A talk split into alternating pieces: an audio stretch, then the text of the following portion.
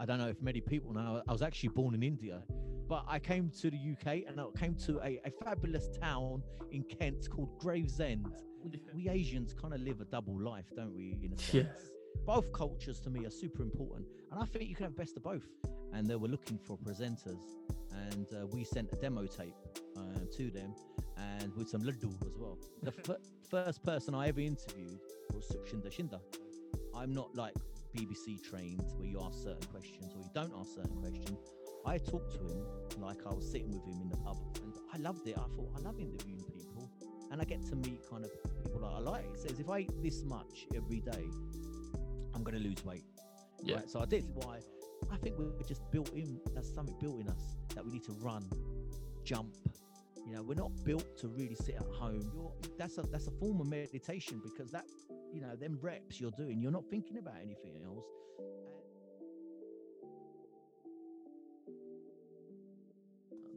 My guest today is a photographer, musician, and the host of the SMT podcast. Welcome, Mr. Sat Mann. How are you doing? I'm very good. I'm very honored that you asked me to come on to the KultureKast. It's fantastic to be here. And it feels odd someone asking me questions, but I'm ready. I'm up for this. Yeah, no, I'm a I'm a big fan of your podcast as well, uh, which is why I, I thought I'd reach out because it it would just be cool to talk to someone who also is talking to a lot of cool people, if that makes sense. Yeah, it does. Makes absolute sense. And, uh, yeah, I'm excited. I'm excited. The the way I like to start every episode is basically by taking a trip down memory lane and um, talking about your upbringing and what you were like as a kid.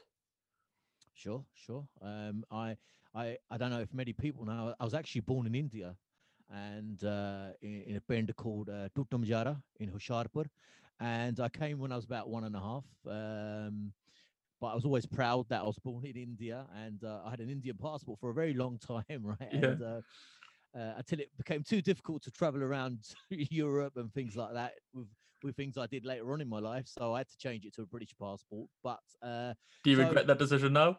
Um, yeah, no, yes and no. You know, we can't travel around Europe anyway now, so Mhm. Yeah. we've gone full circle. I have, um, but uh, yeah, so I came at uh, one and a half with my sister as well, and my dad was already here in the UK, and uh, so it's a quirk of fate, really. You know, I could have ended up in India, still in India, and uh, uh, I could have been uh, protesting with the farmers right now, actually, because uh, that's where my family are all farmers and my uncles. So it's it's something quite close to my heart, and I think about that sometimes when I see them uh, protesting. I think that that that could have been me, and probably would have been, and I would like to think I would have been there with them. Uh, but I came to the UK and I came to a, a fabulous town in Kent called Gravesend Yeah. and uh, it's uh, it's it's a fantastic place, uh, Gravesend, because it's quite small, but uh, it's a, there's a very large uh, Sikh community in Gravesend, Punjabi Sikh community, right? And uh,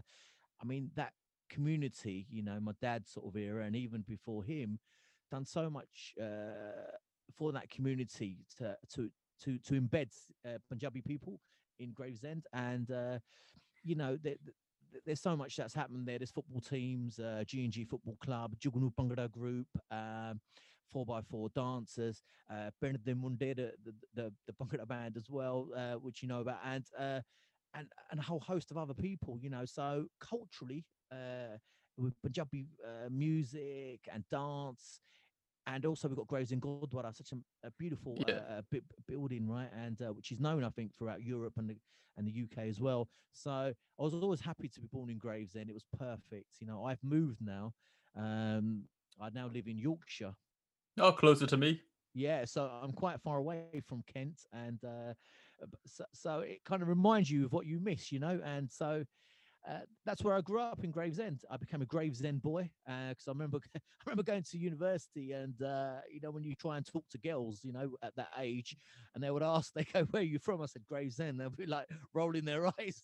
he's, a, he's a Gravesend boy, right? So um, I don't know why it's so bad, but you know um, that's. But growing up, uh, you're kind of asking kind of my sort of um, dreams of what I wanted to do. You know, uh, I, I I remember really getting into uh, Bhangra music around that time. You know, and uh, when I was at school. So this is going to be about the 90s, right? And uh, Bhangra music was massive then. You know, it was Mhm. so popular. Live bands. There used to be bands at weddings. And uh, my friend lent me a cassette. It was called Bhangra Fever 2. And uh, yeah, you know it, right? And uh, I, I, I took it home and played it. Uh, it was a cassette. You know, that's how old I, old I am now. Uh, and uh, I just fell in love with the music because it had the Punjabi lyrics, which was obviously I spoke Punjabi in my house, and um, even now uh, I speak, you know, Punjabi to my mum. I don't really speak English to her; she doesn't really know English too well, and even to my dad. So in our house, we always spoke Punjabi, and but this music was a, a, a- mesh of both things, you know, it had Punjabi lyrics, but it had sort of English instruments, guitars and drums, and I've I, I just fell in love with it after that, right? And uh, and because my Punjabi wasn't too bad, I kind of used to sing along, Mhm. right, to to to to the songs, and uh, when, when we used to um, be in school. People used to sing the songs, and I knew the words were wrong. I knew they were pronouncing them wrong, right? So Yeah. I used to, I used to sort of jump in and sing, and uh, that's kind of, I kind of fell in love with singing. I think I kind of like the attention, if I'm honest, right? Yeah. You know, when you're with a group of friends and uh, you're you're in the middle, they go, go on, sat, sing a song, and I, I wasn't very good or anything, but I think I just knew the words, right? And uh, that's kind of where my love of music come along, and uh, I, I was good friends with uh, Pind De Munde PDM, uh, the the, ma- the main singer Bal Singh Desi, his son. I used to go college with him, right? And Right. uh, and uh, it, I used to sort of hang around with him, right? Because I love music. And uh, his dad, Bal Singh Desi, said, "Why don't you join Jugnu?" You know, there's Okay, a and Jugnu were a folk Bhangra uh, dance group, and uh, I wanted to join them to do the boliyan. All right, so Mhm. that's who that's who I joined. I joined Jugnu. You can stop me anytime because I can rattle on, right? No, And, no, uh, it's good. so I joined Jugnu, and this was a, there was a group of young people my age doing Punjabi folk dancing, uh, doing shows, doing weddings, and uh, I just thought this is fantastic. I need to be part of this, Yeah. and uh, also it gave me a reason to get out of the house. You know, to say to my family, you know. I'm going this week and I've got a show right in Birmingham or whatever, right? It's just to kind of see the world a little bit Yeah. I was stuck in a little bubble right in Gravesend, and uh, that's kind of where I learnt my um, trades, so to speak. You know, um, so yeah, I just fell in love with Jugnu Bhangra Group and the and because we did a lot of medley and weddings, I used to just get a chance to go on stage, hmm and that was it was an absolutely uh, fantastic feeling, you know, to to be on stage and to do so many shows, and uh, I, I think I fell fell in love with it there, and and I think at that point my dream was to be a a, a Bhangra singer, you know, uh, a UK Bhangra singer. That's all I wanted to do, but I think what I lacked, and this is probably a tip for anyone listening, I didn't lack the um, uh, consistency to practice on a daily basis. Hmm you know so with anything in life even podcasting um photography even even working out training right? Uh it's consistency and it's about putting in the hard work and it's not all about the fun bit of uh, going on stage and you know uh, enjoying it that way. It's about the hard work you put in before and i think i kind of lack that part uh, because i was lucky because Jugnu Bhangra group gave me a stage. And sometimes you really have to earn to be on a stage right? Uh, you have to earn the stripes you know you have, you have to put that hard work in because i used to sing with another gentleman who was older than me and because he kind of did the heavy lifting he did most of the boliyan right and i was kind of there jumping here and there so i kind of had it easy in a sense um, but if i could uh, if i could do it again I'd, I'll, I'll obviously try and practice a lot more and uh, so that's kind of my intro into uh, uh, Jugnu Bhangra group and Bhangra music. Yeah. And, and for many, many years, that's all I really, really wanted to do. Yeah, I think in the nineties is um well, that's when I was born to be fair, but the music that I remember was like uh, like B twenty one and things like that, and it's very much like a a clash of you you have the Punjabi lyrics, but they did seem to use a bit more of like a garage sort of style, which was quite popular back then, like uh, in in like the English sort of uh, charts as well, which was quite cool. Did you ever like dance as well, or was it ju- were you just focused on uh singing when you when you joined the Bhangra group?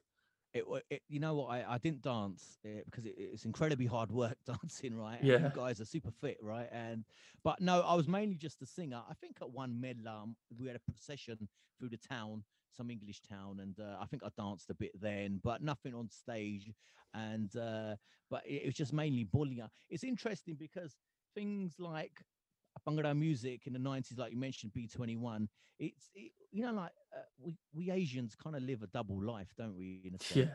Yeah. yeah we've got t- two kind of faces. We've got one at home where we're sort of punjabi we eat the you know punjabi food and speaking punjabi. And then we're out out of the house where we're our friends who kind of speak english and we've got english friends and you know it's we live this dual life and I think the mute that music, Bhangra music, was kind of a mesh between the both, and uh, and that's why I think it appealed so much at that time to us.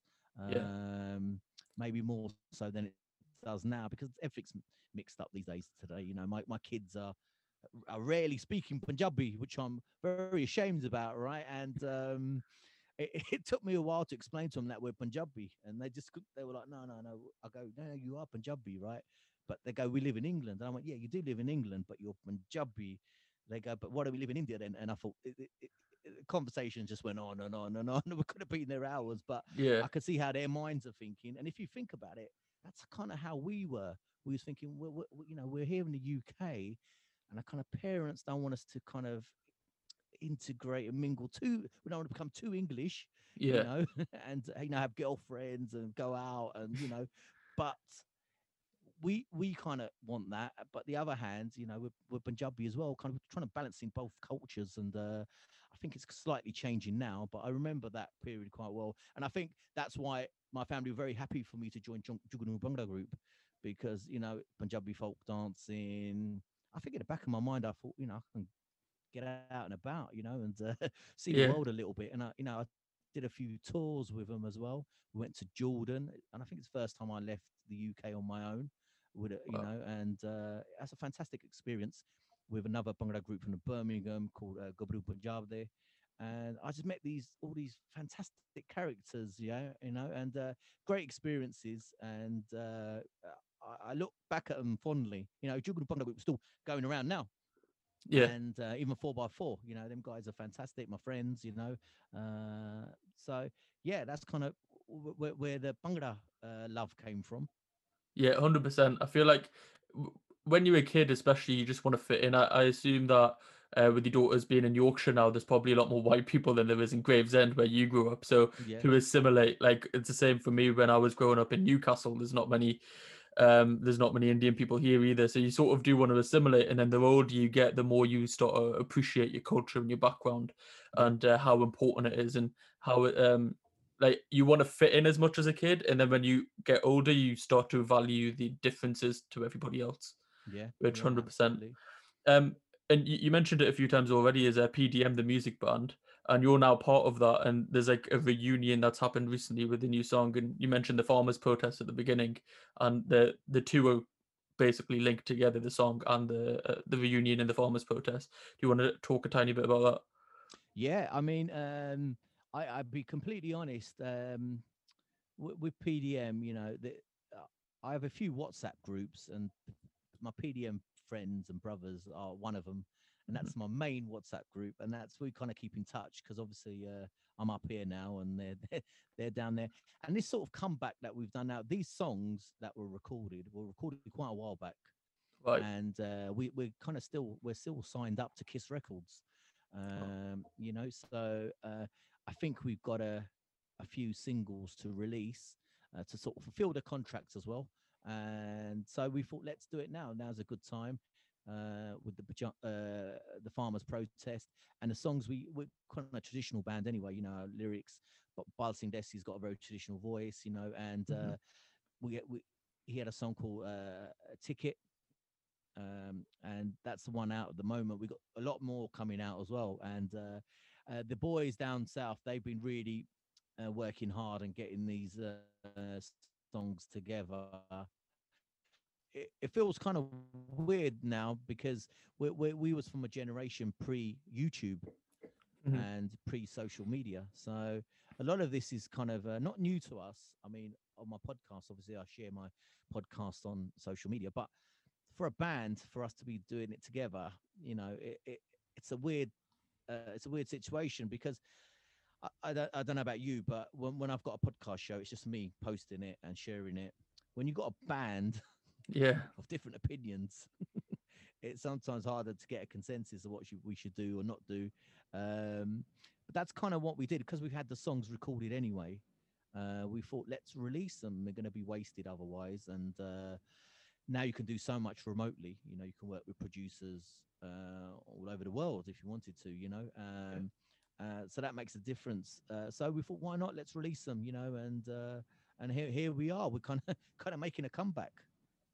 Yeah, definitely. Like I, I've been keeping up to date on your social media and things of uh, of the comeback, and uh, like even like um, pages like Retro Punjab, um, they they have a lot of like your music when you were coming up with the the the studio sessions from back in the day, and now for this release, and it does look quite cool. But I imagine, obviously, like you alluded to there, a lot's probably changed in in that time, like technology wise, of recording. Um, well, you, you just said it yourself. Basically, you can re- record anywhere you want. Yeah, yeah. It, it's it's weird because you know PDM, uh, we're we're from a generation. We're a live band. You know, uh, we we we we we did a few PAs towards the end, but it's just not for us because we're not a PA band. We're a live band, right? And Yeah. uh, you talked about B21. Kind of when they came onto the scene, RDB, things Yeah. kind of started changing a little bit on the live scene. DJ started coming in a bit more, and PAs were a big thing. And it soon come becomes apparent you don't people don't want to see the band. Maybe they they want to see the singer and uh, with with his CD or with her CD, and Yeah, um, so it became difficult, you know. Um, and even for myself, I was thinking, you know, we're releasing these songs, but then what? You know, we can't play anywhere with COVID as well. We, Mhm. we, we it's very hard for us to get together anymore to practice, you know. Um, but uh, to be honest, I'm enjoying it at the moment. Them guys are doing a fantastic job, and uh, um, I've heard the other songs as well, and they are brilliant. There's there, there- there's a couple more. I won't say too much in case I ruin in their uh, social media plan of how they're going to re- release them. But uh, I was very lucky to join PDM, if I'm honest. It's only because uh, I went to college with one of the members, uh, actually two of them, and uh, I, I think I kind of uh, I, I did his head in a bit really and said, look, you, need the backing vocalist, you need a backing vocalist. I may have given him a few links, and uh, he he said, all right, oh okay, join, and then I joined, and uh, yeah, I I mean I, I loved it. You know, that, again, another fantastic experience. You know, going into studios to record, um, playing at weddings. Uh, I mean, it, it, it was an absolutely brilliant blast. You know, making videos, music videos.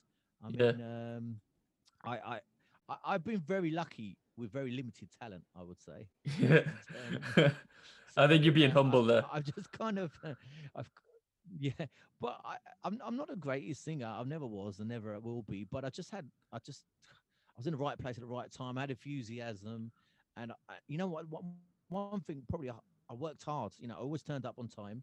Mhm. I was never late. Uh, I learned what I needed to learn, uh, even with Jugnu as well. I learned all the bowling. I made sure I could do as much as I could, and uh, it kind of worked out well. You know, even with this latest track that's out for the farmers' protest, it was mu- the music was done by Shin GC, uh, Oh, Shin yeah. Hair, and um, Shin Hair was a good friend of mine from Ju- from Jugnu days.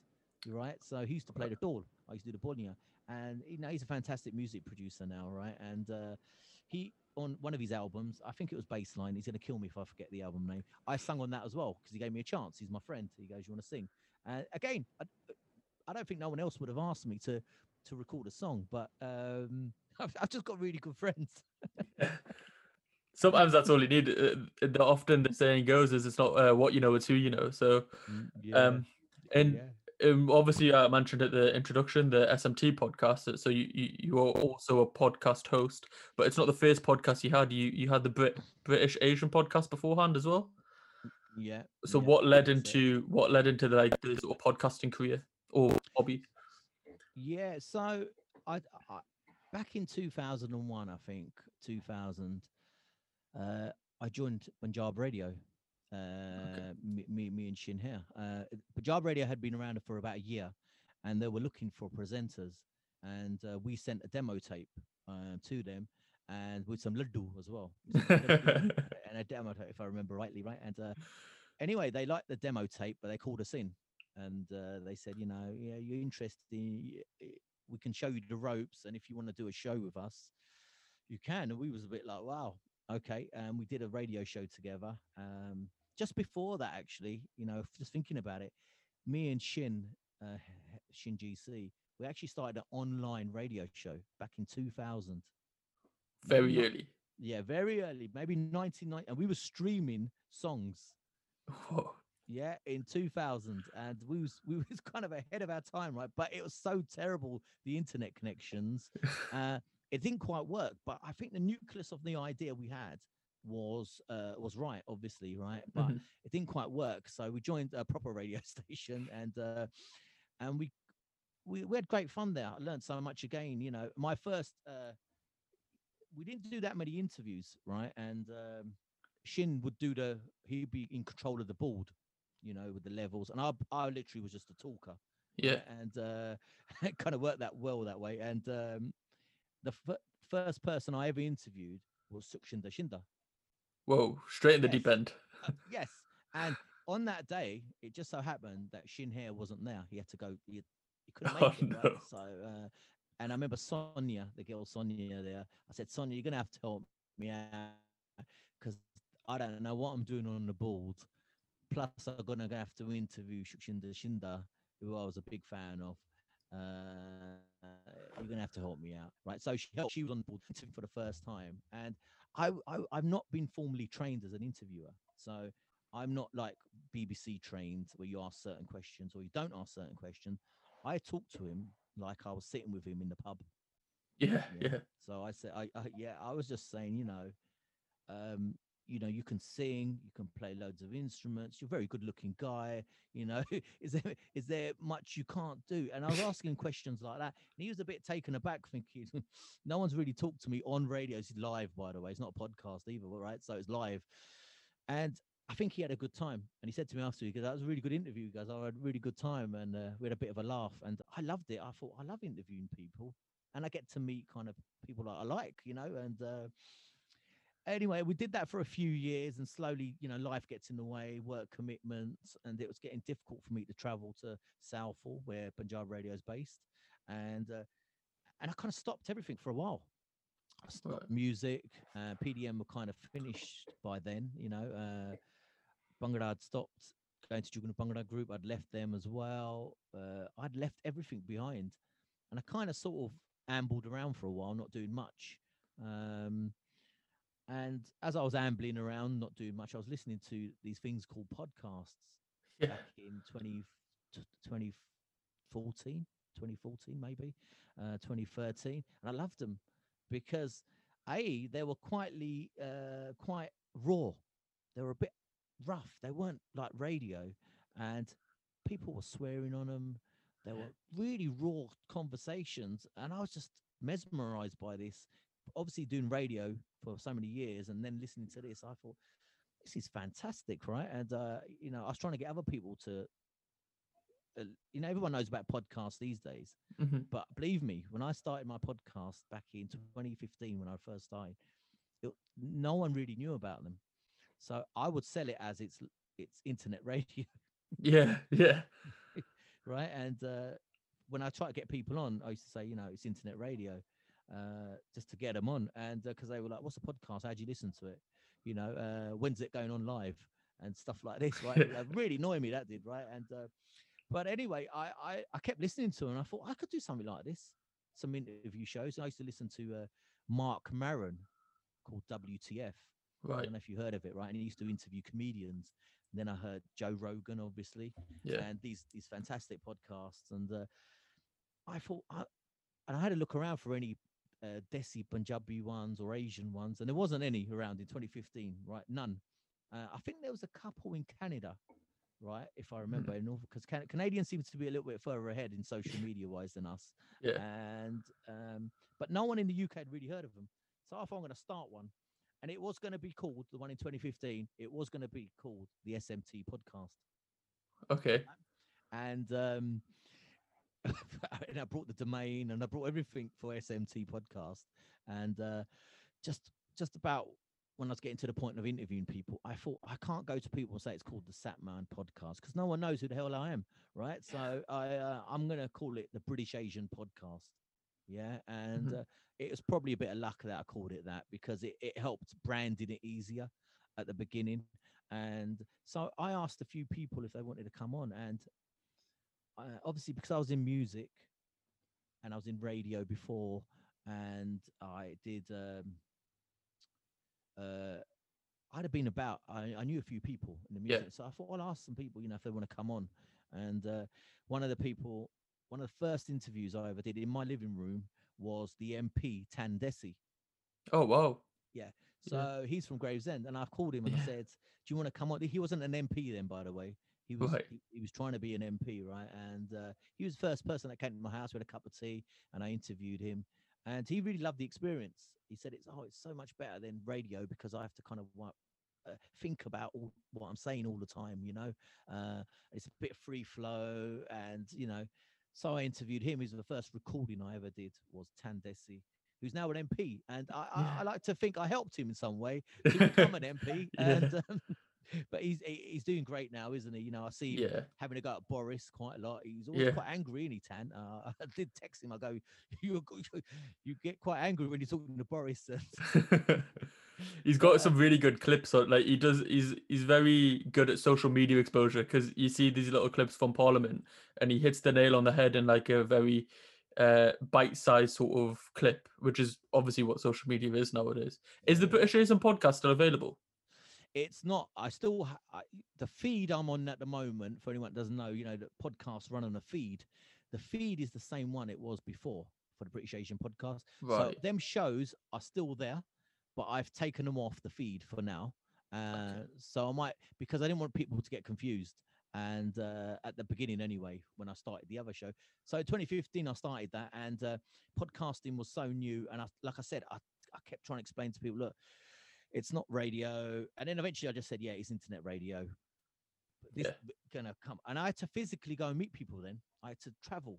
I had to travel around the country and uh, take my two mics with me, my little recording device, right, my Zoom recording device, and that's how I did it. And uh, I, I, I used to have a show a week, right, and which is quite hard work, as you, you probably know yourself, right? And, Yeah. Uh, but I did it, and and I think because it was new and people didn't really understand it, and uh, and because podcasts are super cool anyway, right? And then once once people started listening to them, they thought, oh, this is a bit different, you know, because the people I had were kind of, you know, I, had- I had a martial artist on, and he's talking about depression and how it got out of depression, Mhm. and these were long form interviews, and it wasn't like 15 minutes, and uh, Yeah. I've got to go to the news or 15 minutes, so let me let me put the ads on for VT Rice. You know, and uh, you know, it was a pure conversation, and people really got into them because people were saying to me, "You've got to do it shorter, make it half an hour, make it 15 minutes, because Yeah. no one's going to listen to them." And I said, "No, I don't want to because Yeah. that's going to ruin the people. Trust me, people will listen to a long form podcast because it's it's how we consume content these days. It's on demand. You know, people listen to your podcast, maybe listen for half an hour. They can pause it, and they can make a cup of tea, or they can uh, work out in the gym, and they can play it the next day from where they left off. You know, it's Yeah. on. Dem- it's like Netflix, right? It's like on demand audio. Yeah. Um, so I, you know, when I, I created it, I didn't really know how well it's going to be received. I was so nervous. I don't know about you. When I when I did my first podcast, I recorded three of them, and because I wanted three, one after the other, quickly. I didn't want people waiting around, and I was so nervous about putting it out there. I'm gonna, I thought people were gonna think I'm an idiot, Yeah. and I didn't. The guests were fantastic. I thought what they- they're gonna say, look, I'm not asking the right questions. It was fear, pure fear. yeah I didn't, and I kept going on about it. And my wife eventually got sick and tired of me. She said, "Look, if you're not going to put them out, just give it up. You Mhm. know, yeah, don't do it." And then I thought, you know, I'm going to put the ones I've recorded. I'm going to put them out. Let's see what happens. And uh, and, and, and, I- and I did, and people did like them. It started growing slowly. I'll be honest, you know. And it was about March, I think March of uh, March or April in 2015, and uh, the podcast came out, and it done really well and I, then I Yeah. started getting people asking me to come on. You know, Yeah, that- that's yeah. when you sometimes know it changes. Yeah, so that's sort of tipping point when people ask you to come on your show, then you know that gets annoying as well. By the way, and, uh, Not in the early days. I'm buzzing. I got like the first couple so far, and I'm like, whoa, this is so cool. people will come on you know Yeah. people will come on because they like to talk about themselves let's be honest and they might have something they want to kind of sell there might be a Mhm. book there might be some kind of coaching or whatever they're doing a, a single an album whatever it is right and uh so I just kept releasing them you see and I, and and i said i had a varied range of uh guests because podcasts can be quite niche you know they Yeah. can be very business orientated or the arts or book reviews but mine was kind of a bit of everything and Yeah. uh, which is sometimes harder to brand but I, I i i kind of thought you know what i like different things i like training as you know and i like Yeah. photography i like the arts i like Bhangra music ob- obviously you know and i just liked a lot of things and i thought i'm just going to talk to people that i think are quite interesting yeah. and around that time, I think it was in August that year, 2015, I got an email from uh, the the Asian Media Awards in Manchester, right? And they said um, you've been shortlisted, right? And uh, for the best blog, right? Okay. Um, yeah. And uh, I was like, I'm not a blog, I'm a podcast, right? And they go, we haven't really got a category for podcast. And they, they still haven't, by the way, Asian Media Awards, because that's what I mean. It's so new. And Yeah. Hopefully they'll change that because there's so many good podcasts out like yourself and other podcasts have started, right? But at that time there wasn't one, right? So they put me in the best blog category. And I went to Manchester. Fantastic evening, by the way. A lot of soap stars, all the Asian soap stars, and uh, anyway, I, I I didn't win. I lost to a a makeup artist from on YouTube, Right. and right, and uh, which is kind of funny, really. But anyway, but I was talking about alcohol, uh, depression, and all kinds Yeah. of deep deep subjects, and uh, someone was telling me how to put makeup on, and. Uh, and you're in the same category. same category, but she she had uh, millions of views, and I think that's what life's about, isn't it? These days, Yeah. it's about downloads and views, and didn't win it, but a fantastic experience, and that sort of elevated my podcast a bit because the people in the in the rooms there were in involved in media, and there were a lot of PR companies there, and obviously they've got clients Yeah. from their PR companies, and they started getting you know like people like Inquisitive coming on. Uh, I got uh, Jana came on, and I got all these kind of mix of people, right? And uh, and then t- 2016, it's hard work for anyone who wants to start a podcast. Trust me, it's hard work. It's not easy, right? Uh, this bit's quite fun, the talking, Yeah. as you Yeah. know Yeah. and uh, uh, this is the fun bit. But the editing is a right pain in the ass. I'll be honest, right? And uh, I know sometimes when it used to, when someone we used to get disturbed. This was when we was face to face. I was doing an interview once, and uh, uh, the door knock. Someone knocked on the door. This someone's house, and uh, it was a it was a sofa delivery. Oh no. So in the middle of it, this guy's putting a sofa in and everything. Anyway, but editing's just a nightmare afterwards, right? Because you're trying to cut out the piece that where the delivery guy come and uh, anyway, so but but in 2016, I got nominated again, right? Same same award again, right? I thought I've got to win it this time, right? And uh, I've got another year behind me, but this time I lost to a uh, uh, to that guy. I forgot his name now. Um, he's got green eyes. He's a motivational sort of guy. He's a monk. He used to be a monk. oh, Jay Shetty. Jay Shetty. That's who I Yeah. lost to, right? And it's quite a funny story because we're sitting at, on the table and uh, my wife's flicking through the sort of book that you get on the table, right? All, all the nomina- nominees. And uh, Jay Shetty's a good looking guy, green eyes. And uh, she's heard of him because he's on YouTube, got millions of views. She goes, You ain't going to beat him. But I go, What do you mean? She goes, He's got millions of views. She goes, Look at him. Right. that's like that's not very perfect. nice. He's like perfect, right? And uh, yeah, he won, right? And uh, because he did have millions of views, and you know, he's done fantastic after this, hasn't he? But Mhm. um, I every time for anyone listening who goes for these kind of awards and things like this and doesn't win, or you know, I would always say to them, look, look at where you've come from.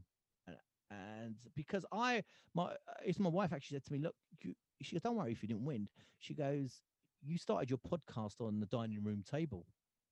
Yeah.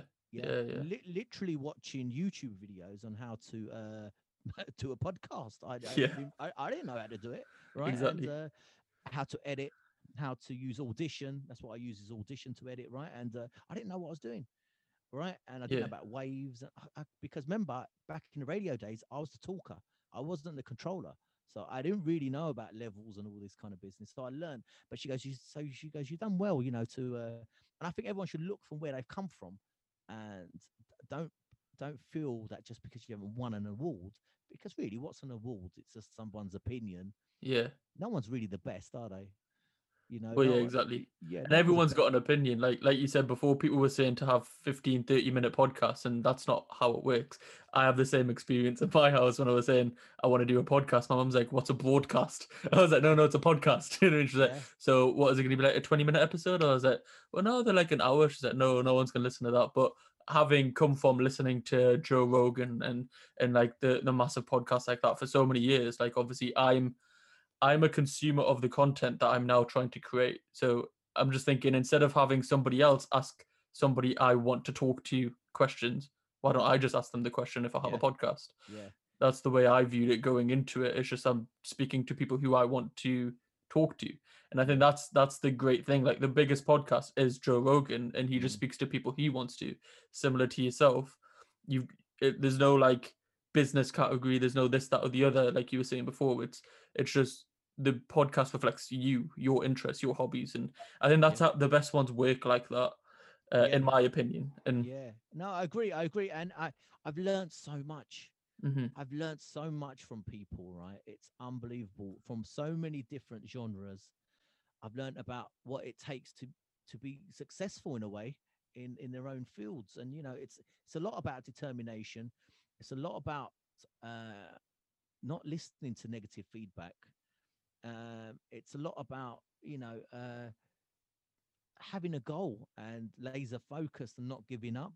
And a lot of the people I've interviewed who have done certain things in their lives, you know, um, you know, success is, you know, how do we measure success? You know, uh, Yeah. does it does it mean you got a million pounds in the bank, or is it have you done something of some kind of, you know, something worthy to leave behind in the world? A book? Have you written a book? You know, you may Yeah. have made a million pounds, but you may have written a really important book.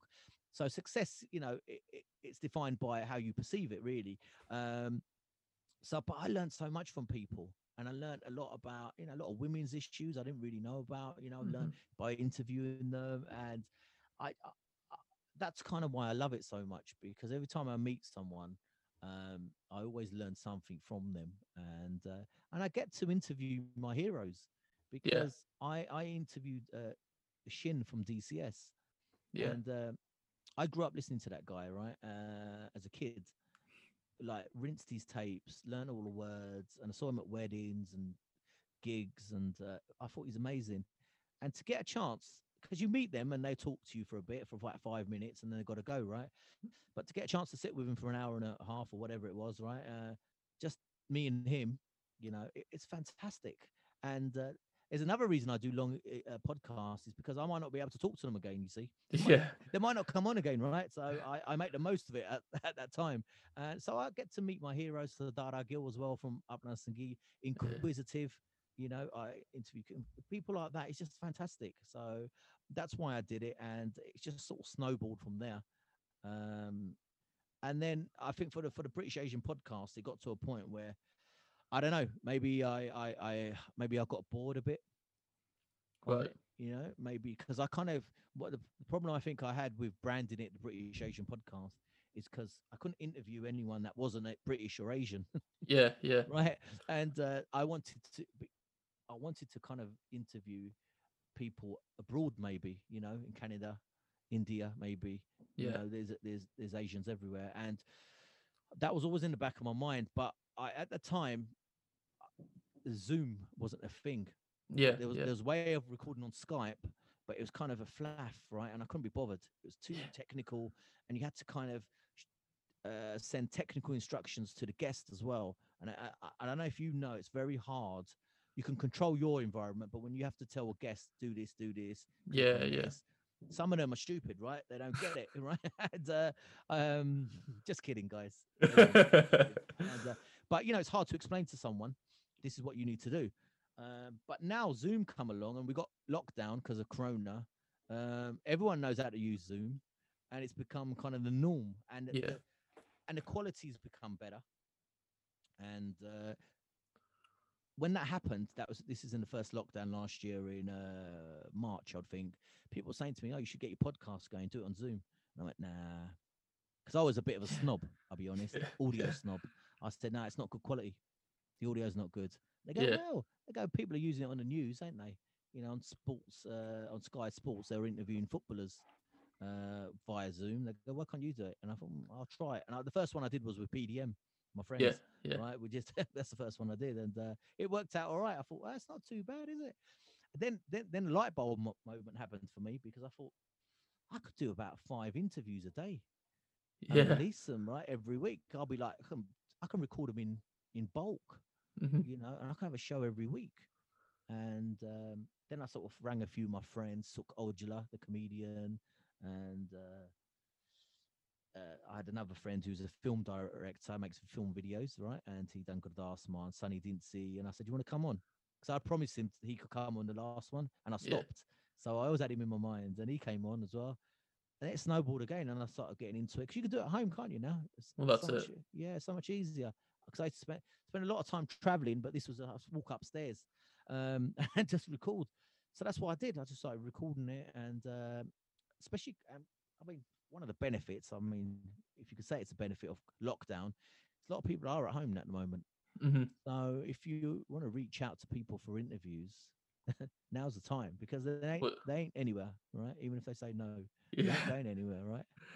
Well, that's it. That's why I started mine. To be fair, is like the first lockdown happened, and I'd always had sort of this, um, this sort of vision in my head that one day I'll be able to do this and like speak to a lot of people and things. And then you get sidetracked with university and like following a the quote unquote professional career path. Yeah. Um, and then this happens, and I'm thinking, well, now's the best time. Do you know what I mean? Like, it- you're always going to have an excuse, and I feel like not just in for me setting up this podcast, but a lot of other people. When this uh, the first lockdown happened, it was one of them things where it's like a reality check. Like time stood still. You're not allowed to leave your house. You like focus on uh, realigning your priorities focus on what's actually important to you what your dreams your aspirations and then a lot of people ended up setting up a side business that they've always wanted to or a podcast like myself and doing all these extra things that they never would have done if they didn't have that extra time which is um is really cool like uh what one of the first people that i interviewed was a person that's been on both the brit asian podcast and the smt podcast which is azad azad Ah, singh Oh yeah. yeah, which is one of the dopest things because as as I said on the podcast and beforehand when we were speaking, I've followed him for donkey's years, like uh, maybe five, six years. I've seen his like ads on Facebook, and I was like, "Whoa, there's a Singh doing fitness." When I was just starting to get into the gym, and then fast forward like five, six years later, and I'm talking to him on a podcast. I'm like, "Whoa, this is so this is so cool." Do you know what I mean? Like, cool. Yeah. it is. It's really really cool Yeah.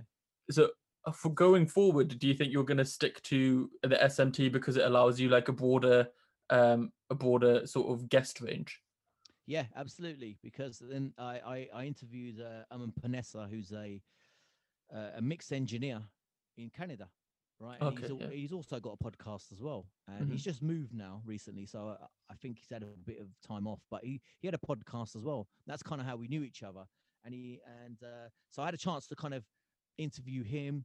Um, I there's a few other people, you know, I, I want to interview. See that are not Asian yeah yeah and uh, that's always been in the back of my mind uh, to do. Um, well, it's very hard because you kind of you can yourself in a niche, right? Even now, Yeah. I kind of have a lot of my guests are very Punjabi, Yeah. And um, you know I haven't had many Muslim guests on. Uh, I haven't had many uh, Sri Lankans or you know Gujarati people on, uh, which I, sh- I want to do, right? And uh, that's why I it's hard though because you can't interview people within your bubble in a in a Mhm. sense, right? And uh, but I want to open it up a bit more, and uh, that's the aim. I mean, I've got I've had a bit of a pause as well since December, um, for a few reasons, family and work and whatnot, and uh, and I've got a couple of interviews ready. I've got a meet Channa from um, you know meet Chana from Bend It Like Beckham, yeah uh, and uh, EastEnders.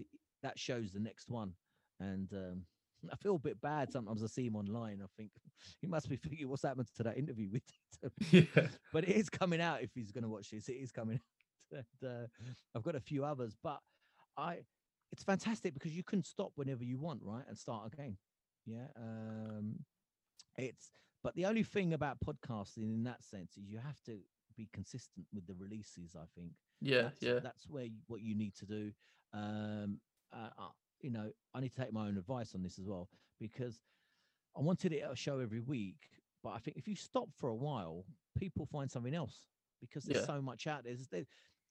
When I talk about podcasting in 2015, podcasting in 2020 2021 is very different because in the Asian scene, there's so many podcasts these days, right? And uh, Mhm. there's one called a Native Immigrants, right? They're my friends, Swami, right? And he he's sort of connected me to a few other podcasts that I didn't know existed. Yeah, Asians, you know, yeah, s- yeah. you know, some girls doing it, and uh, um, and some I, I can't remember their names off the top of my head, but uh, Roots and Rhymes, I think, is another one. Them guys are sort of uh, has some fantastic guests on. Um, so it's the environment's changed, and sometimes I think to myself, can I offer anything new now? Because I've kind of when I was 2015, I, I kind of had it all my own way. There was no one else around, right? And uh, and it was new, and the difference because it was new made it successful. Now there's a lot of podcasts around. What what do I have to offer new? So that's always in the back of my mind as well. Um, and it's great. There's more podcasts because it just shows the popularity of them. And you know, people said, "Oh, you shouldn't start a podcast now. There's too many of them." But they said that to me in 2015 as well. hmm Yeah, Right? And uh, so there- exactly. there isn't that many yet. Obviously, there's a lot more than there was, but I think if you look, only you are you. You got your own unique voice, own way of interviewing people, and your own sort of interests with guests. So that's you. That's your own show. I, I've got completely different guests, and Yeah. the way I interviews uh, different. Um, if you can even call it interviewing, right? And uh, Yeah, so it, it, it, I've got my own little niche. You know, it's not. There's billions of people here in the world, right?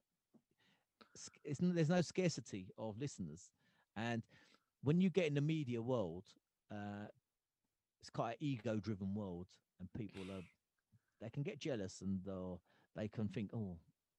I want that person to come on my show. I don't want them to come on that show. It's all bullshit, right? Uh, Yeah, yeah. Right? It's nonsense. Uh, so it's a different world now. I'm kind of enjoying it. I, my, like I said, my shows will be back soon. And um, but I, like you mentioned, you got Azad on your show and you used to watch him with fitness. That's cool, right? So you get a chance to speak to the guy, pick his brains, see what he's all about, and uh, you get to know him better. And it's good for him as well because he can promote, you know, his uh, online fitness training as well. So I think it's a win-win situation. yeah, definitely. Um, yeah, it is. It is a very cool thing, but I think it's like what what we was talking about before is that everyone has different interests. So I didn't actually realize uh, naively, I didn't realize how many Indian podcasts or South Asian podcasts there were when I actually made mine. I was thinking, oh, I've not seen any South Asians. I'll I'll start doing it, and then I'll come into the space and you realize, oh, there's so many, um, which is still really cool though because it shows that like there is a market for it. If there is so many South Asian podcasts, there are people who are willing to listen to it, which is a good thing.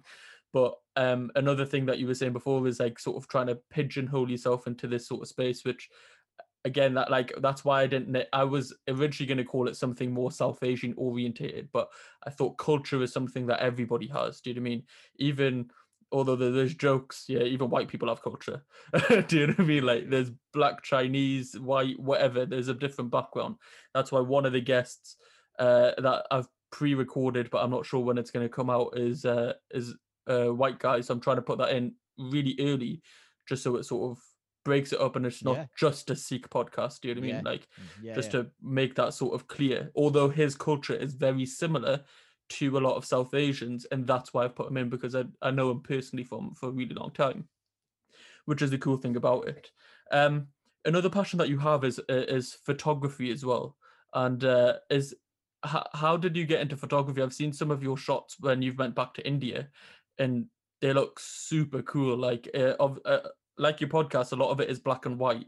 Um, so how did you start getting into photography? Where have you shot things and and talk to me about that? Well, I, that was always like a side passion of mine throughout music and even when I was in the bands. And I always liked taking pictures. And um, I had film cameras. That's how long ago I've been taking pictures, right? And uh, and I remember buying the first digital camera because they, used to be a bit of um snobbery about it. Uh, They used to say, "Oh, yeah, digital cameras ain't proper photography because Yeah. you know you, you take a bad picture, you delete it, but with a film camera you can't. You've only got 24 uh, in a real film, and you've got to be you've got to know your settings, which is kind of true. But anyway, I got my first digital camera, and I thought it was fantastic. You take like a thousand pictures right on a little Yeah. card, right? And uh, so I just went crazy. I, I, I just love. Um, I don't know about you if you've ever been on holiday when we used to travel about, and uh, you go to a certain place and you see a certain scene, and I thought, wow, I love this. This is this is fantastic, right? I've, I love to, you know, uh, capture this moment. You Yeah. know, this is when I didn't have a camera on me, just sort of seeing it. I thought, wow, I want to show someone this.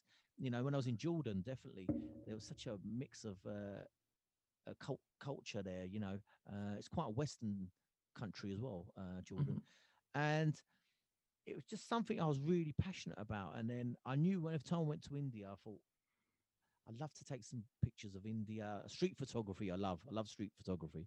Yeah. Um, I love that. I, I like documentary photography as well. I don't like posed photographs where you tell someone to stand there and you stand there. And Yeah. Yeah. like wedding photography doesn't doesn't do it for me at all. Yeah. You know, a because they're fantastic photographers. Wedding photographers are really really good, uh, technically superb. You know, lighting and I'm not. So I kind of like the sort of uh, the rough documentary style, uh, and I like black and white because. And I do, like you mentioned, I did black and white on my podcast videos as well, right on YouTube, and uh, I, I do it for a, uh, I do it for probably the same reason of my photography. I think black and white just makes you focus on the picture, and you're not distracted by color. And um, so I try and convey some kind of message in the photography as well. You know, even if it's just a child sitting there on his own, I don't know, in the street or something. Uh, I just want to want people to think. I wonder what's going on Yeah. the, the reason it's black and white in my podcasts as well is because I I want people to focus on the conversation hmm and it's because it's not a TV show it's a podcast ultimately it's a podcast the audio is the podcast the, the YouTube is just a additional thing because people wanted the videos because we recorded them on Zoom that's Yeah. how it started I didn't and it's a pain because it's a lot of hard work YouTube and I'm you know I had to learn about videos as well uh, but that kind of sort of not took off, but it's it's popular. People like the videos. Some people like the audio. Mhm. Um, so, but, but that's kind of why the photography is something. I, I like to be honest. I like spending time on my own as well, and I've got a family, and it's quite noisy at home sometimes, as you know. You know, we got disturbed uh, by my youngest. Uh, so I used to like walking around and just had my headphones on, listening to podcasts, obviously. Not my own, because that would be quite sad. But, but uh, and just taking pictures, sort of capturing moments, and um, and I love that feeling. And uh, coming home and sort of editing them, making them look as good as they can. And I remember when I went to India, I took a picture of my mummy making roti, and I just put it on Facebook.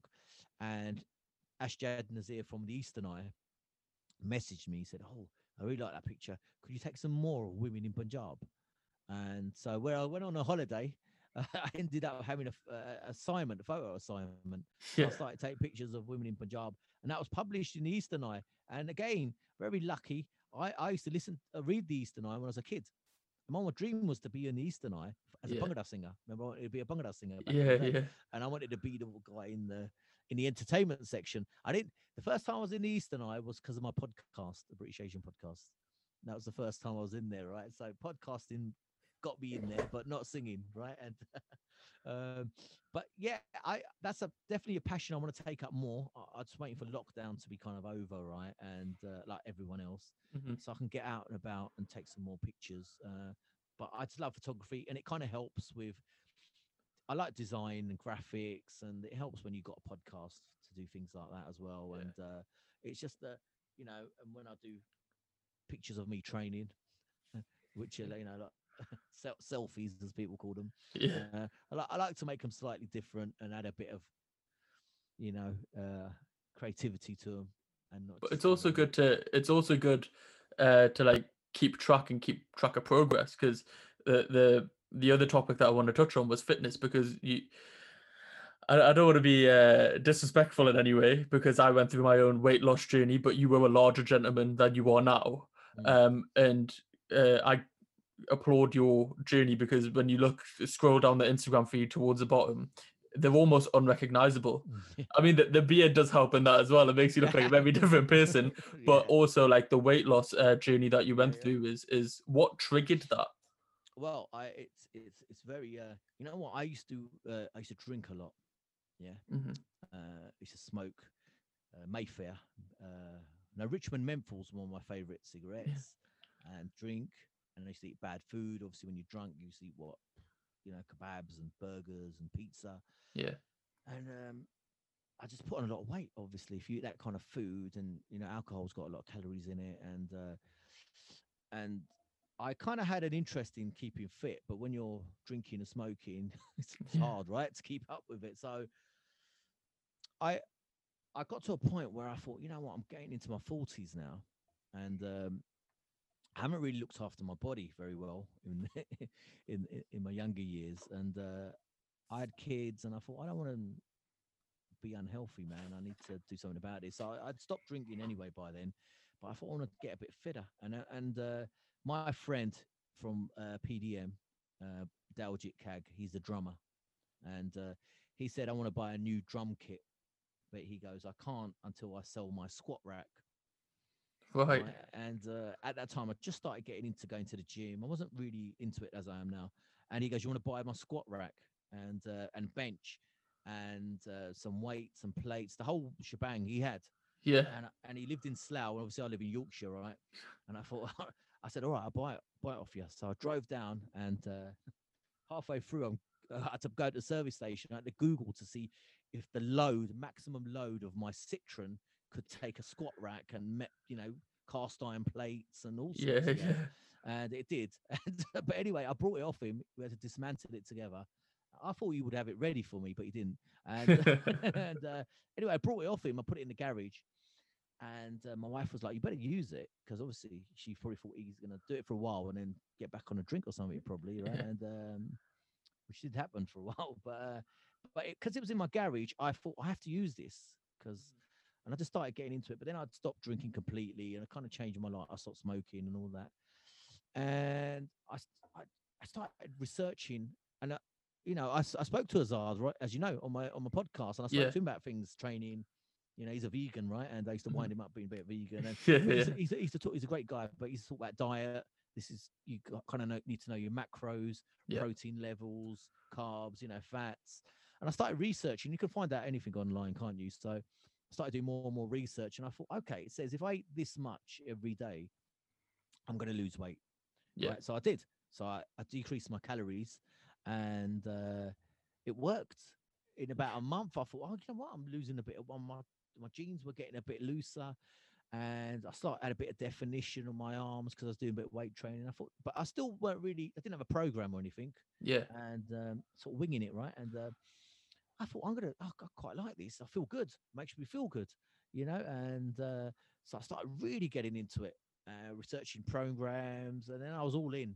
I started buying equipment, and this was before COVID lockdown. I had Yeah, yeah. stuff anyway, right? which is amazing because it's it's hard to find now. and it's very expensive, right? Uh, at the moment, people are asking ridiculous prices, and that was it. But what I found it helped me uh, not to uh, eat bad food or drink or smoke. It just focused me, and I Mhm. think because I was always in that kind of person that wanted uh, gratification straight away. Yeah, I wanted Yeah. to go on stage and sing, and everyone's go, "Yeah, you're amazing." I Yeah. love that. I wanted to do a podcast, release it. Everyone's, "Yeah, it's great." Um, I I loved all that. Even photography, take a picture. Oh yeah, it looks good. Straight away, I could see it. You know, and uh, training is one of these things where you don't get that. yeah, not at all. Yeah, so you you can spend an hour and a half, an hour, whatever you do, right? And you look pretty much the same as you do when you went in, right? What you don't see is behind the scenes what your muscles are doing, repairing themselves, a recovery, and it's a more of a long term thing. And I, I think I need to learn that in my life about long term plans rather than short term pleasure, which is I mean, drinking's a great example of short term pleasure. You know, you drink, you get drunk, you feel great, but the next day you feel crap, right? If you drink too much, like know what I mean? And then so I love the fact that training doesn't give you an immediate badge to say, there you go.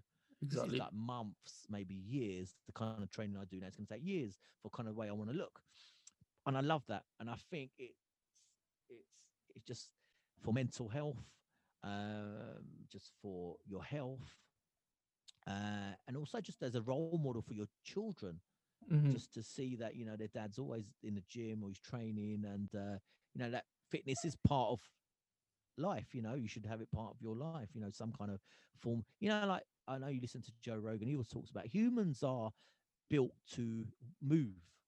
Yeah, exactly. we're, we are built to move and pick things up you know. If you look at a strong man that comes on christmas all the time right? You know, Yeah, the big guy. If you think about it it's ridiculous really. They've got big guys picking up big boulders.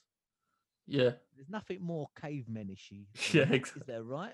You know just picking up heavy things. It's just but really it's nonsense. But actually you can see why i think we're just built in that's something built in us that we need to run jump you know we're not built to really sit at home watching netflix continuously eating crappy foods I, that's, Yeah. i think that's what causes a lot of depression and uh, people get down because they I think they need that the endorphins that are released from fitness are, are amazing, and uh, I applaud anyone going on a fitness journey, whether they're 20 stone or you know, and they're trying to lose weight. Because I applaud people when I see them in the gym and they've got a lot of weight to lose, and I think.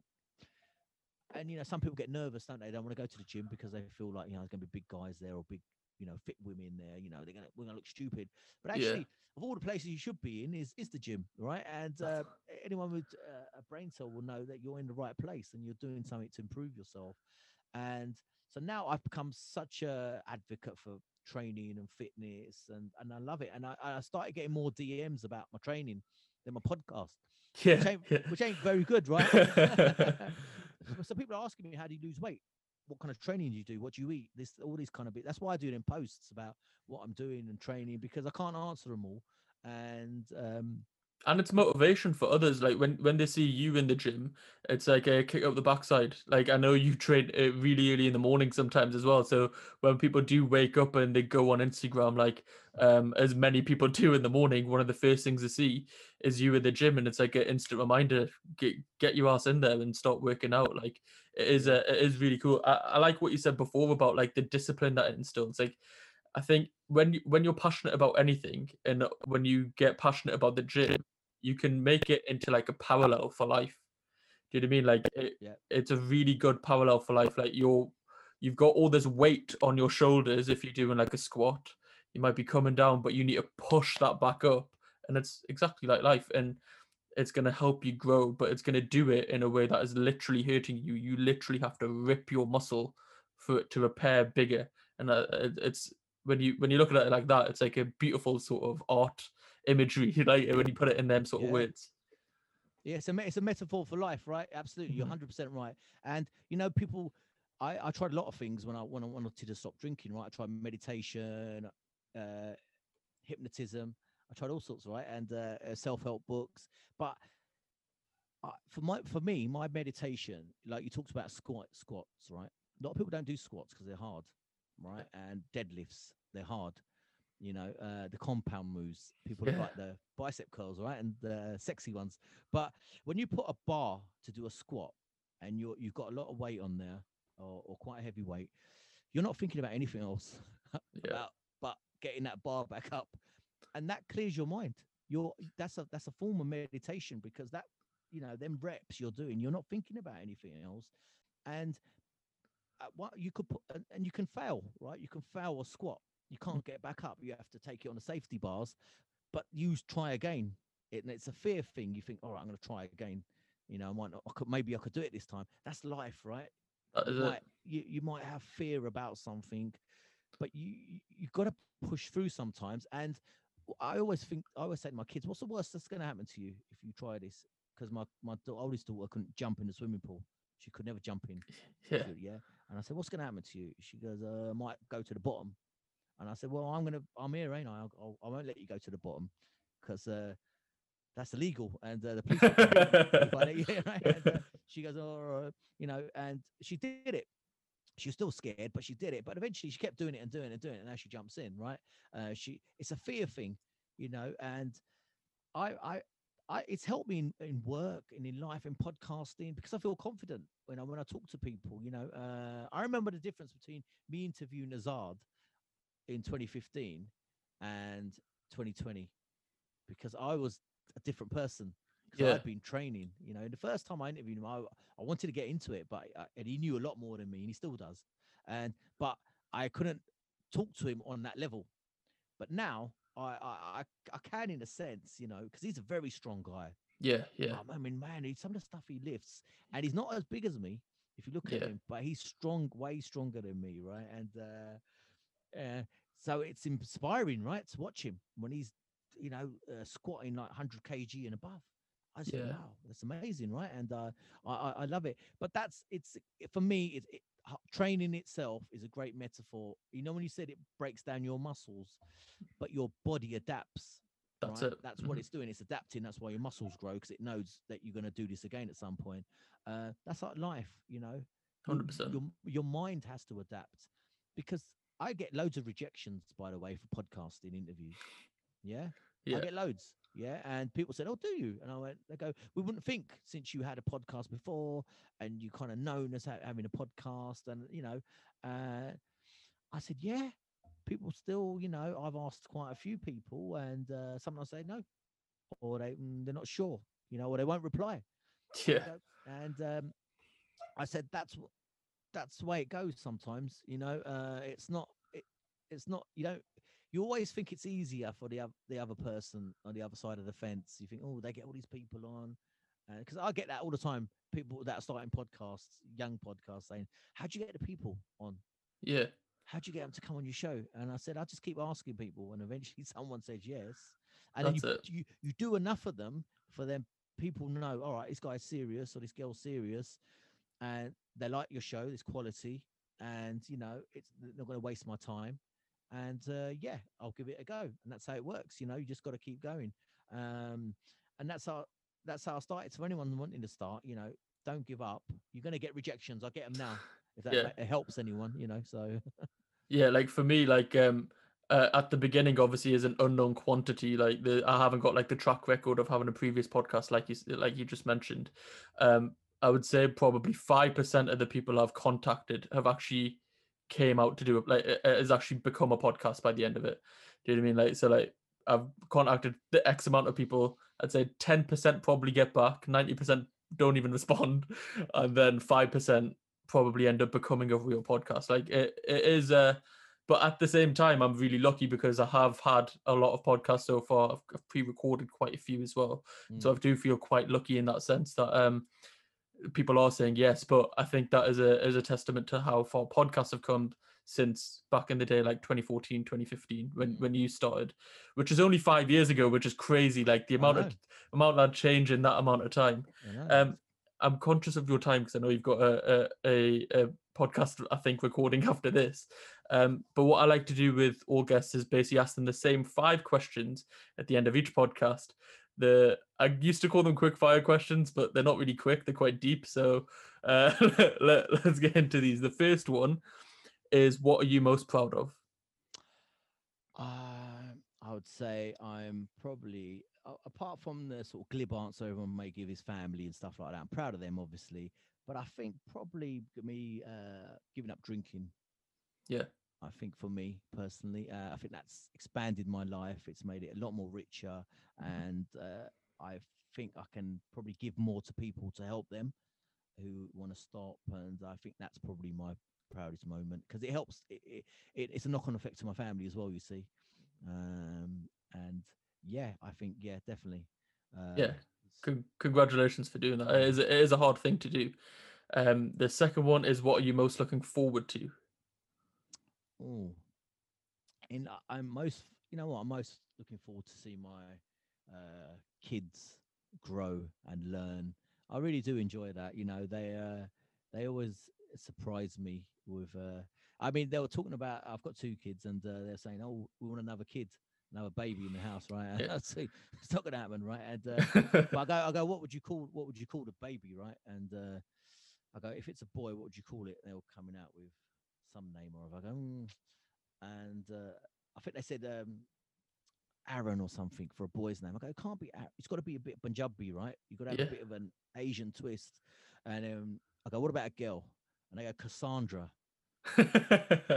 And I, that's what you know what. And I thought, why did I say Cassandra for? And it's because we watch Only Fools and Horses, you see, in our Oh. house, right? And uh, that's what it was. Because Yeah. it just made it's just little things like that. And as they're growing, you know, I kind of like them. Uh, that's what I'm looking forward to, see them grow. And uh, I mean, for on a personal level, for myself, I think I think we've had enough of lockdown, right? We need. I'm looking forward to that. Um, to get back to some normality. I can travel around a bit more, do some photography, and just just like everyone else, really. yeah, definitely. Um, number three is what is your biggest motivation? Um, my biggest motivations it's got to be my kids. I think for me. Yeah. Um, I think also for myself. I mean, I, I I lost my father at quite a young age, and um, I've always thought, is that it? Is that all there is to life? Yeah, you know you kind of you know you're born you do some stuff and then then you're gone right and Yeah. uh i thought it's got to be more and i've always wanted to kind of leave something behind uh this is before i had kids and married and everything. I always wanted to leave that's why i always wanted to record a bhangra song because i thought if i do a song it's always going to be there. Yeah, you know even when i'm gone i've, al- I've done something.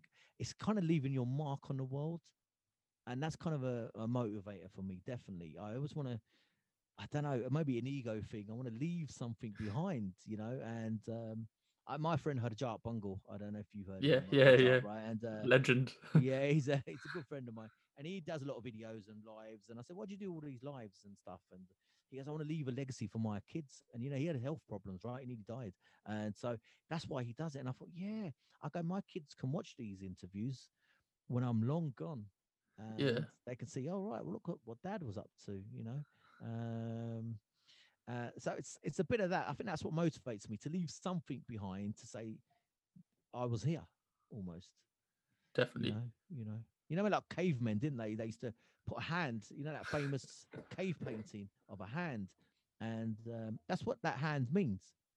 It's not just, it's just to say, look, we was here, you know. Uh, and obviously, the modern version is when people put uh, graffiti in toilets. Yeah. Was- was yeah. yeah, um, we touched on this before, uh, but what is your definition of success? um, yeah. You know, we did touch on this before, and it used to be when I was younger. It was fame. Mhm. I wanted to be famous, right? I want people to know me more than anything else, and uh, I think that's a great motivator for a lot of people and humans. Definitely, you know, if you look at Instagram, uh, influencers, you know, there's there's there's people with Instagram pages where they just show their ass. yeah.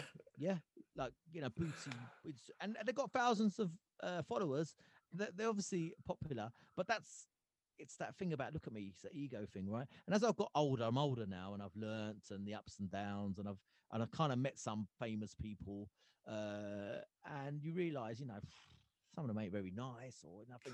Fame's not all it's cracked up to be, you know, uh, or that's not really a motivator for me anymore. It's more about having um yeah decent conversations and that's a success to me having a good interview that's a success uh, my kids being happy is a success Yeah. me being fit and healthy uh, me helping people you know with fitness or anything or even podcasting you know uh, you know you asked me to come on the podcast i was like yeah i always support podcasters because i know Yeah. how hard it is and i know how people at the beginning uh, won't come on and i know I know I've been through them hurdles, right? And I know exactly how you feel. So um, that's why I said I'll come on. And uh, so success is, for me, can be the smallest thing.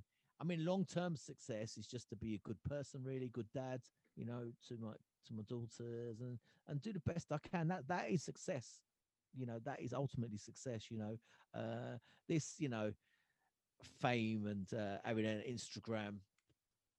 You know, I'm not going to open up a booty. Uh, Instagram profile. no one, no one to follow that. But uh, yeah, I think it changes. I think when you're young, fame is very, you know, it's such a, a magnetic force Yeah. because you want people to know you, don't you? You want to want to walk in a room and everyone knows, oh, look at you.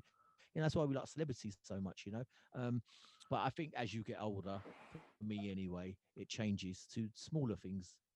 Definitely. And as the reason I asked this question to everyone is because, as we said before, it is very subjective. Like these questions, the, the reason I ask them to everybody at the end is because they're so subjective. So they're almost like an insight into that person within these five questions. But the last one, because there was only four, the last one, so last but not least, because it's the KultureKast podcast, how do you think your culture has affected you thus far? Oh, my culture, absolutely. You know, it's uh, it's everything. My culture is everything, and uh, you know, the, the podcast. I wouldn't be here sitting talking to you if I didn't have that sort of then roots to my culture, because um, that's how it all started. You know, eh, for me, uh, because you know, although I was born in India, I grew up in the UK. Really, you know, uh, and uh, and it was talking Punjabi at home and having my dad having Punjabi records, and I, that connection with my culture was there. You know, I used to listen to Gurdas Maan and Kuldeep Manak. I used to love these records, and I thought, wow. But I used to like Michael Jackson, and look, you can see the kind of song. I used to love other music as well, and um, I, for me, without my culture, right? I'm talking about Punjabi culture as well, and um, I would never have joined Jugnu if I I would never have joined them. So I would never have sung on stage. I would never have met Shin uh, Shin GC. So I would never have sung on his album. Uh, I would if I didn't do that, I wouldn't have joined PDM. Yeah, uh, and if I didn't meet uh, have met Shin, I wouldn't have gone Punjab Radio, right? And uh, then I wouldn't have probably been interested in podcasts or even had an idea how to start one. You know, Yeah. um, probably photography would have been the only thing maybe I would have done. Uh, but without my the culture, um, I, none of this. I- I, think you can't. You, I think, you know, your culture. So you know, they called it the roots. You know, your roots. Yeah. And and uh, sometimes you hear that you think, "Mm, is it really? You know, we're here in the UK now, and I don't really got you know much interest in India or whatever. But I think it's so important. I think I'll be lost if I didn't. Uh, you know, I, I would be lost without my my culture, without a doubt. And uh, and it, it- there's an English culture as well, right? Yeah. Which I'm pr- such as proud of. You know, I'm not you know all all India, all India. You know, uh, and I don't like the UK. I love my British culture as well. I love watching football. Yeah. And I, you know, I, I used to love going to the pub to watch the Saturday game, having a few drinks. That's pure English culture, right? And afterwards, Exactly. going to uh, an Indian curry with the my friend. You know, it's just a weird. So I like both of them, you know. And I remember going to India first time I went back, and I miss match of the day, and uh, stuff like this. It's just I miss my food. Um, it's so both cultures to me are super important, and I think you can have best of both. We're very lucky. Yeah, we're very lucky, man. You know, we got we've got this English culture where we can understand about you know uh, you know Shakespeare and art, and we've got the Tate Modern Gallery here in London, and on the other hand, we've got Punjabi culture. We've got people like Kuldeep Manak, Gurdas Maan. It's amazing. I think it's brilliant. You've got both, you know, and uh, we can flip to both Exactly. Yeah. we can flip to Punjabi, we can flip to English, you know. Um, you know, when we talk to uh, my English friends, they've only got their kind of culture, right? They can't. They can't that's it. flip to another one. Yeah. Exactly. Flip to no one. We can flip to both, right? And whatever situation we're in, and uh, I think that's fantastic. So yeah, culture is everything to me. Both sides, to be honest with you, you know, I think it's easy just to say yeah, Punjabi side, but both sides to me are just as important. Yeah, definitely. I couldn't agree more. That's the reason I asked these questions, is because um, for me, culture is whatever surroundings you were brought up in. Anybody, your friends, your family, whether it be your heritage is in from Punjab or whether your roots here in England, it's an amalgamation in, and you're the embodiment of that.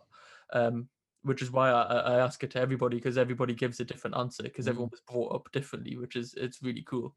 Uh, a question that I might want to ask, add into that from your Yeah. answer Yeah, go. For it. is um when when cricket's on, India or England. See, you know what? It's funny because I, I'm a, I'm not, even- I'm not even a big cricket fan. Me neither, but I still support India. Yeah, yeah, I think because I'm not a big uh, cricket fan, I support India. yeah, But I think if in, if India had a football team yeah, and they were pretty good, they're in the World Cup and stuff like this, and it was England v India, I'm not sure because I support England because I, Yeah. you know, I watch football and you know some people support Argentina and all sorts, but or Brazil, Brazil's the one, right? And but I support England, right? Because uh, I know all the players and this, that, and the other. But if in, so it'd be India cricket team, right? And uh, I'll tell you a quick story. I, I, I, I started a job once, and uh, there weren't many Asians there, but there was an Asian guy there, and I met him. And uh, at the time, there's I think it's the World Cup was going on, Cricket World Cup, and he's a he's a Sri Lankan guy. Yeah. And he goes, oh yeah, yeah. He goes, oh the cricket's on. You want to go watch it, right? And I go, I'm not really into cricket. And his face has dropped. And I swear, and I swear to you, that guy, he must not have spoken to me for a couple of months because he must have looked at me for here's look, here's a brown guy. He he must watch cricket. He must watch cricket, right? And Yeah. I didn't. But uh, yeah, so India uh, for cricket, football, England. That's what I mean about culture. It's a That's it, yeah. culture clash cast. You know, that's what we got, right? So uh, yeah. I hope that answers it. Yeah. Yeah, no, I agree. That's that's me as well. I'm not too much into cricket, but when India's on, I support them, and when it comes to football, I support England. Um, I've really enjoyed this. To be fair, I would love to do it again sometime. Uh, whenever you've got some free time, maybe we can do a catch up of uh podcasts or something in in the near future. Um, is there anything that you want to add before we finish? No, no. I just want to say uh, very quickly. Look, thanks for asking me to come on. Um, I do, I do get asked sometimes to come on to other people's podcasts and that, and uh, I don't do as many as I should really. And but I think I should because it's a good experience. Because I I always ask people to come onto my show, and I'm quite laid back about it. And they're always asking me questions: what we're going to talk about, what we're going to do, how long is it for? And I always get annoyed. I think, yeah, don't worry, just come on. Yeah, Come on. yeah, We're just gonna have a conversation. that's right? And then- yeah, and uh, but sometimes now I understand when I spoke to you, you I was like, I've been asking what we're going to talk about. I don't even know what we're going to talk about, right? And so I get it. I get the other side, right? And I think I need to do a bit more on that. So I thank you very much, and I'm so happy that you've got a podcast because I get a lot of people not only asking about gym stuff but podcasting. I'm going to start a podcast, and I always send them a link, right? It's a Pat Flynn one. I know you heard of Pat Flynn, and he's a like American blogger, right? And he, Right. he's got he's got he's got a guide on how to start a podcast. Very simple one, but very good, very very good, right? And uh, I think I used it when I started. And I send them that, and I never hear from them again. They never make a podcast ever, right? And nine times out of ten, never hear from them because it's bloody hard work, right? Yeah. So so kudos to you. Fantastic. You started one. You've got it out there. It's on a feed. It's going to all these uh, uh, podcast generators, and it's out there for people to listen to. And I think you're, you're one of the rare people that have done it. Uh, although we talked about saying there's a lot of podcasts out there, there's not that many Asian ones, really, not that many. And uh, so fantastic because you know this is this is this is the the rawest form of broadcasting, man. That's it. Yeah, and uh, so I've uh, uh, kudos to you. You're an inspiration to me. Thinking, yeah, I remember when I was in that situation, and you're out there doing it now. And uh, you know, you got your mic shield, you got a great mic, you know, and you got your social media out there, and you're getting people on, and you're asking. You're making me right blush. You're making me blush. you know, you're getting the right people on and uh, you're asking the right questions and uh, you seem to be comfortable doing it. So good on you. Uh, and for anyone else listening, if they want to do it, do it. It's going to be hard work, but I think you'll agree it the benefits of it are amazing. Hundred percent. Definitely, I couldn't agree more. Um, there's there's way too many kind words to be honest. As I say, you're making me blush on this side, but yeah, I, I couldn't agree more. Um, yeah, just what what you said there is basically my feelings as well for anybody who's listening. Uh, I'll have all the links to the SMT podcast in the uh, description on all the podcast apps and on YouTube um, for all of your socials and your link tree to your feed so you can go watch it the Mhm. SMT podcast on Spotify, Apple Music, YouTube, and more podcast platforms. Um, and again, thank you for your time, Mr. Sat Mann. And uh, that's the end of the episode. Yeah, thank you. Thank